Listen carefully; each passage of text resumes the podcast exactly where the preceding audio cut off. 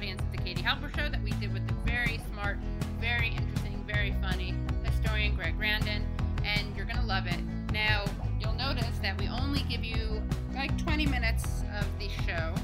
That's because we're going to ask you, if you want to hear the rest of it, to become a Patreon supporter, a Patreon donor to the Katie Halper Show. And it's really affordable. It's $3 a month. That's less than a dollar a week, in case you couldn't figure that out, which you probably could. Level will get you access to extra bonus content like the rest of this interview with Greg Grandin.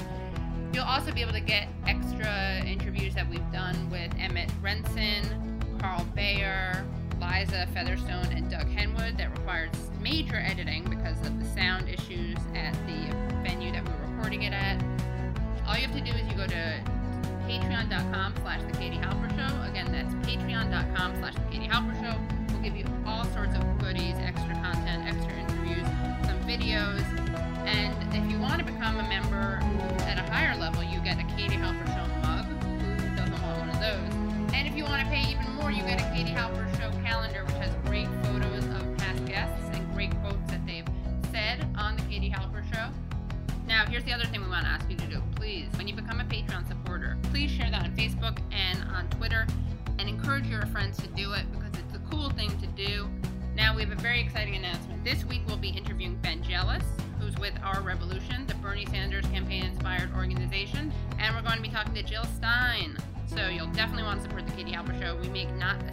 not a single cent off of the show. Thanks. Bye. Okay, Greg, thank you so much. We're so excited to have with us Greg Grandin, a historian, the author of Kissinger's Shadow, which I always want to call Kissinger's Ghost because it's Yeah, wishful thinking, right? Sorry, Tri- trigger Yeah, warning for, for. Kissinger fans in the room. And you're a professor at NYU, and your book, The Empire of Necessity, won the Bancroft Prize. Fordlandia was a finalist for the Pulitzer Prize and the National Book Award. I actually, ever since the Pulitzer didn't go to you, I no longer consider it. Yeah, it's uh, it's not legitimate. It's illegitimate. Pulitzer not giving you the award was like the Nobel Peace Prize to Henry Kissinger. Yeah. Henry Kissinger. Thanks again so much for joining us. Let's give Greg a round of applause. So, Greg, I thought a good way to start would be because you are a Latin Americanist at the at the least, but you're actually you write about a lot of stuff. I wanted to talk to you about being a historian and being a professor and how you approach the question of objectivity, impartiality, the role of the historian, the role of the intellectual. That's Oh, specific that's a- enough? yeah, that's a pretty serious question. I guess I wasn't expecting that. I like to ease into it. You know, start light, go dark.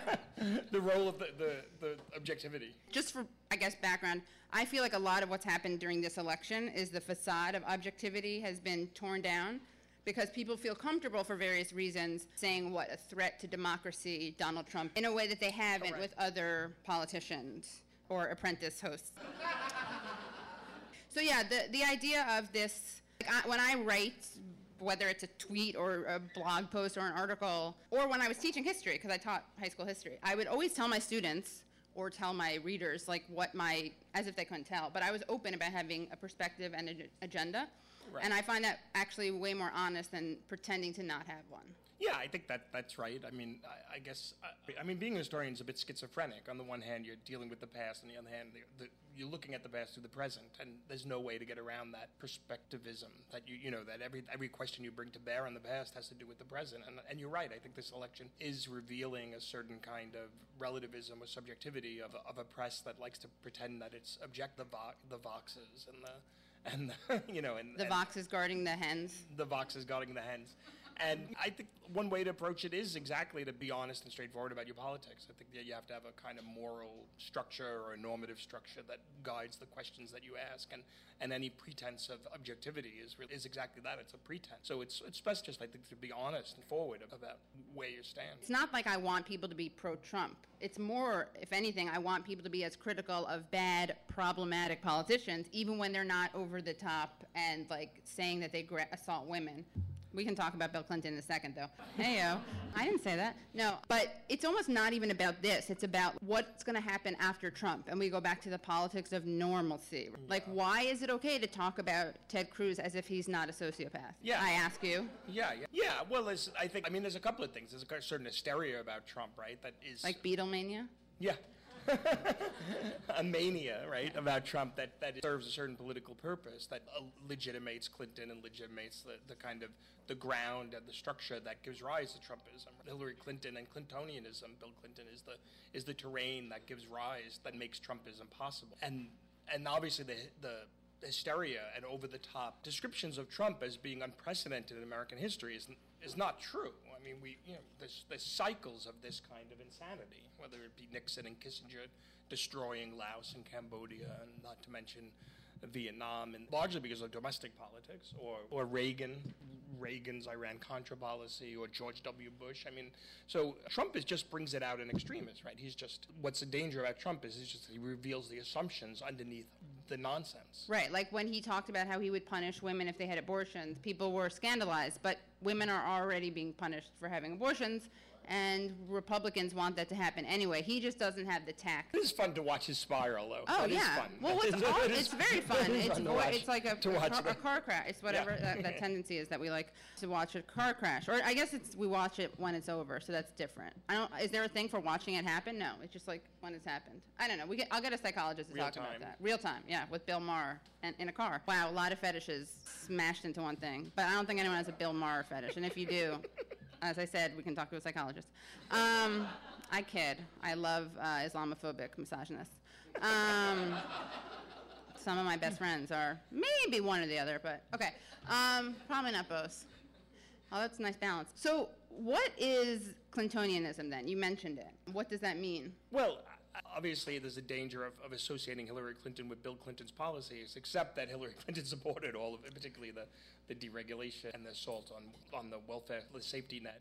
But Clint, Clintonianism is basically neoliberalism. It's an extension. And just, just to pause one second, I also want to add that it's not just that. I mean, she not only stumped for these policies, which she did as First Lady of Right. both Arkansas and of this country, but she invokes her husband a lot. Yeah. So people will constantly, her defenders, which maybe I'm one of her defenders, you don't know, I'm, I'm neutral. Her defenders will say, you know, that's misogynist, like how, how dare you see her as an extension of her husband, which is fine, but then she can not say, like, I think my husband did pretty well in the 90s. I think she just wants to talk about Biggie and Tupac, honestly, because she's always bringing up the 90s. It's weird. job creation. Job creation, Tupac and Biggie. They, they also they rapped about that issue. Changes, very very prescient song, kind of timeless. Yeah. So, so so now that we corrected people so that they can never pretend that you're a misogynist for talking about her husband's extremely relevant policy. Yeah. I, Takes a woman. Sometimes you want a woman. I'll be your female shield. Okay. I mean, Clintonianism is, I think, was two things. It's the neoliberalism, it's the economic deregulation, the, the freeing up finance capital, both domestically and in terms of foreign policy, the passing of NAFTA and other policy initiatives in, in the realm of foreign policy, and it's the militarism and the, the punitive nature. So you have both under Clintonism. You have the deregulation and you have the punitive enforcement that goes with it. And it, as a Latin Americanist, that's Clinton's three signature policies in Latin America, which I think sum up Clintonianism, is one, Plan Colombia, two, NAFTA, and three, the militarization of the border. What's not to like? yeah, what's not to like? But but um, those those things hand in hand, right? The the financial deregulation that NAFTA represents, and it's not just NAFTA, but other policies. But NAFTA becomes shorthand for that. Creates the dislocations in Latin America, that destroys regional markets, creates the conditions for migrations, creates the vacuum of the state that in many ways the cartels have filled. Plan Colombia is the, mili- the militarist response to that to that neoliberalism, and then you, wall, you start militarizing the border as a way of sealing it all off. I mean, particularly the militarization of the border was a nice way of thinking about the way the domestic and the foreign overlap. So, on the one hand, it was part and parcel of NAFTA. They knew that NAFTA would increase undocumented migration because of the dislocation it would cause in Mexico. So, there So was can a you way just of. explain that? Well, NAFTA basically destroyed Mexico's ability to subsidize and protect its local agricultural markets and opened up its agricultural markets to U.S. agro industry. And the idea was that all of the displacement that would that would be a result of that would be absorbed by an expanding assembly plant industry, the maquilas on the border, and it didn't. I mean, the, the assembly plant industry, the assembly plant sector didn't absorb the amount of people displaced from the agricultural sector. So those people either went to Mexico City or they uh, or they went north into the United States. But it's also like it's not like the maquila is the gold standard either, right? No, no, So that, that's neither like- is yes, right. yes. So So, hand in hand with NAFTA went the militarization of the border. They they increased the number of border agencies. You know, all the, basically they made it increasingly difficult to come into the United States through urban corridors, and they pushed undocumented migrants into the desert. So the tens of thousands of people have died making that trek. It's a trail of tears in a, in a lot of ways, and that, that begun under Clinton. And it's also linked to the crime bill. You, there's a famous, there's an infamous memo by Rahm Emanuel to Oh, yeah. Clinton about why he need, how he could how he could how the militarization of the border and the and the and the increasing you know what the border patrol it wasn't called ICE at the time but um, and and increasing surveillance of factories that used undocumented workers could be the next step of the crime bill. So the famous crime bill that was criticized during the primaries, and rightly so, had a foreign policy corollary, and that, that was the, the crackdown on, on undocumented labor. And that all started under Clinton. So you're right. So Hillary Clinton wants it both ways. On the one hand, she's running against her husband's record when she when she positions herself as a candidate of the dispossessed. Uh, you know, and you know, well, I guess this was more during the primary than Right. now. But on the other hand, she she she she embraces the record when it comes to supposed job creation. Right. Um, so maybe we're not being fair when we assume that she meant um, young black men when she said super predators. Maybe she was being more like holistic and inclusive and Yeah, also Latin American. So Yeah. I apologize, Hillary, if I was being like short-sighted and myopic. I think we all owe her an apology for that. And so she wasn't just bringing those people to heel; she was bringing other people to heel, right? You guys, we just discovered something. Big deal. Big things are happening. Well, or her husband, yeah. Her husband, sorry. Yeah, I mean, I know the Lady Macbeth trope is there, but we gotta also give her credit, right? Yeah, well, as Secretary of State, she, You've been asked that a lot, right? as, Secretary, as Secretary of State, she was very supportive of the deportation policy and Yeah. about sending a message. So during the whole children, the children migration crisis, she she thought deportation was was not just a, a, a remedy for whatever it was remedying, but but it was sending a message. to- to- deterrent. yeah, deterrent. Because kids, when they're fleeing, Yeah, they're like, "What am I picking up here? Like, what's the symbolism? What's the message I'm being sent?" And the reason why there's a, there was a children migration policy is because it, beca- it has become so difficult to migrate. So in the past, families, whole families could, could cross the border together. I mean, it wasn't easy, but it was it was possible. But now it's so onerous, and the trek through the desert is so punitive and so body destroying that that um, you you know, individ- fam- either families have to send their children ahead or, or go or go you know individually. You know, there used to be a kind of going back and forth. Pe- you know, undocumented migrants used to be able to go back and forth and connect with their families. That's all over, and a lot of that stuff you could trace back. And Hillary Clinton, as Secretary of State, supported a very hard line when it came to when it came to deportation. You know, Tom Thomas Frank's book, uh, "Listen Liberal." I don't know if you've read it, but he he has a chapter in it which is quoting someone else, and it's it's um, it takes a liberal, and it talks about how Clinton, Bill Clinton, was able to pass NAFTA in a way that a Republican would have struggled more with Yeah. because we and he also has a sentence in the book where he says the opposition ceased to oppose. And I think we saw that with Obama too, a little bit. Like he got away with things. It's complicated because he also didn't get away with things because there's a lot of racism in this country, to understate it. He faced total obstructionism on the one hand, but then I think like I did this myself. I'd be like, oh yeah, like it's bad that he's doing this, but look at all the stuff he's facing, which isn't really related. I mean, Well, you can do the really- two things at the same time. Yeah. NAFTA is interesting because Bill Clinton made a decision to, to prioritize NAFTA rather than Hillary Clinton's health care policy. That was a decision to, to exert political capital to pass NAFTA. That was under Kiss, that, Henry Kissinger actually advised Bill Clinton. Was so Kissinger was very involved in negotiation of NAFTA under George H. W. Bush because he was he had deep ties in Mexico. Oh. And then under Bill Clinton, Bill Clinton was the first Democratic president to kind of rehabilitate Henry Kissinger, and Henry Kissinger was key in, in, in, in helping the passage of NAFTA through Congress. And it was Henry Kissinger who suggested the to Bill Clinton to bring all of the ex-presidents to the Oval Office for the signing ceremony. It takes a village. That's what Hillary was talking but, about. But the but the but the backstory, the you know, a tangential story is the way that Hillary Clinton, no matter how bad Hillary Clinton and Ira Magaziner's healthcare policy was, basically just criminalized not having insurance, it was still something. It was still an emphasis on the social, and that was sidelined. Oh, in, yeah, in- that is You know, that was subordinated to to free trade. Sometimes I do think this. My mom thinks this definitely. I mean, why not personalize and, and be anecdotal?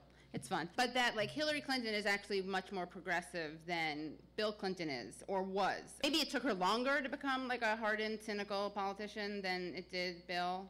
Yeah, I Um, don't know. I, don't I know. have no idea. Whatever. Okay, that was worth a shot, right? All my, all the historians in the room. I'm sure we have a historian in in the room. Matt Karp is here, by the way. I just want to give a shout out to another historian whose book just came out. Yeah, it's a great book. Great book, It's wow. a great book. I taught it in my in my uh, undergraduate class. You did. I didn't plan this. You just got vast. a blurb. You're, Yeah, yeah. We all. I gave you a blurb. Vast which Southern is huge. Empire. It's a terrific Vast book. Southern Empire. Yeah, we're gonna have Matt Yeah, on the yeah. show too. Look at that. Student lo- students loved it. Well, I assigned your book, Empire's Workshop, at the Dalton School. That's a private school on the Oh. Upper East Side. Okay, that's really interesting. So the choice to go with a kind of a what? Uh, what would you call that? A um, multinational, like a deregulating social fund, social program slashing thing initiative, as opposed to something that at least. Well, yeah, or the signature program, neo NAFTA was. Sure, you neo- know, yeah. NAFTA. Right. NAFTA really just codified a lot of Right. policies that were already in place and made them hard to roll back. Did But you see Rachel Maddow um, Trying to say that- woke woke ometer that she Trying, is? Yeah. to, trying to say that Bill Clinton didn't, I know, trying to say that Bill Clinton didn't sign Yeah. after until, because apparently there's a distinction between signing the treaty and then signing the treaty after it's passed by Congress. Right. And so she tried to say that Bill Clinton, or she disputed the, I guess it was Trump who said that. Yeah. He fact-checked Trump that Bill Clinton didn't sign NAFTA, but I don't really understand the distinction. Sure, but right. apparently there are two signed, so George H.W. Bush signed some version of Right. NAFTA when they negotiated the treaty, and then Bill. It's like if you play that, it's like an assist and then the other one put in the basket. And so they're like, they're like, oh no, Bill Clinton who put in the basket had nothing to do with it. It was all George I know, Bush who threw and the that, ball. so that's an example to go back to your first question about faux objectivity. Right. Of, so Faux they're trying to- objectivity.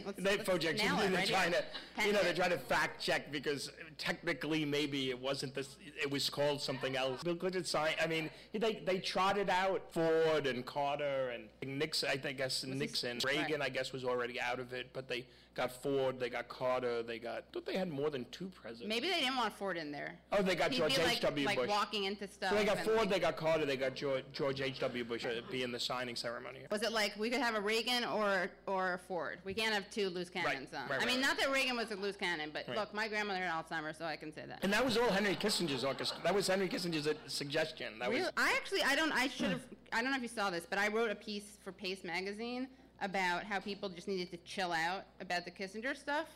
because there was a whole genre of hot takery where people like Michael Cohen, who I guess exists in real life, but I don't really think exists off of, of Twitter, Speech Boy.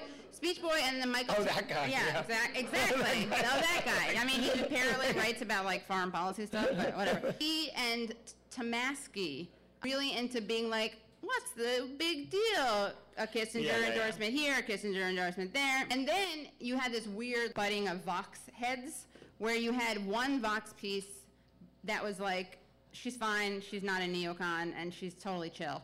And then another Vox piece, which was like, why Hillary Clinton will totally not be a hawk as president, like only as Secretary of State. But then once you're president, you stop. I mean, it, it, it's like a. It, it described it as if it were a biological thing, like a like testes descending or something, like something totally natural, and that we all know happens. Sorry if it hasn't for anyone, but that we all know happens, and like there's no big deal. That just that, Yeah. it was so weird. It's like why would you do that? Like you're, it's like it was just insulting to the intelligence of Hillary Clinton and her and her supporters. Like she's very smart. Like you're the ones being sexist and infantilizing, or just dishonest. Because I don't think anyone thinks she's stupid. Yeah.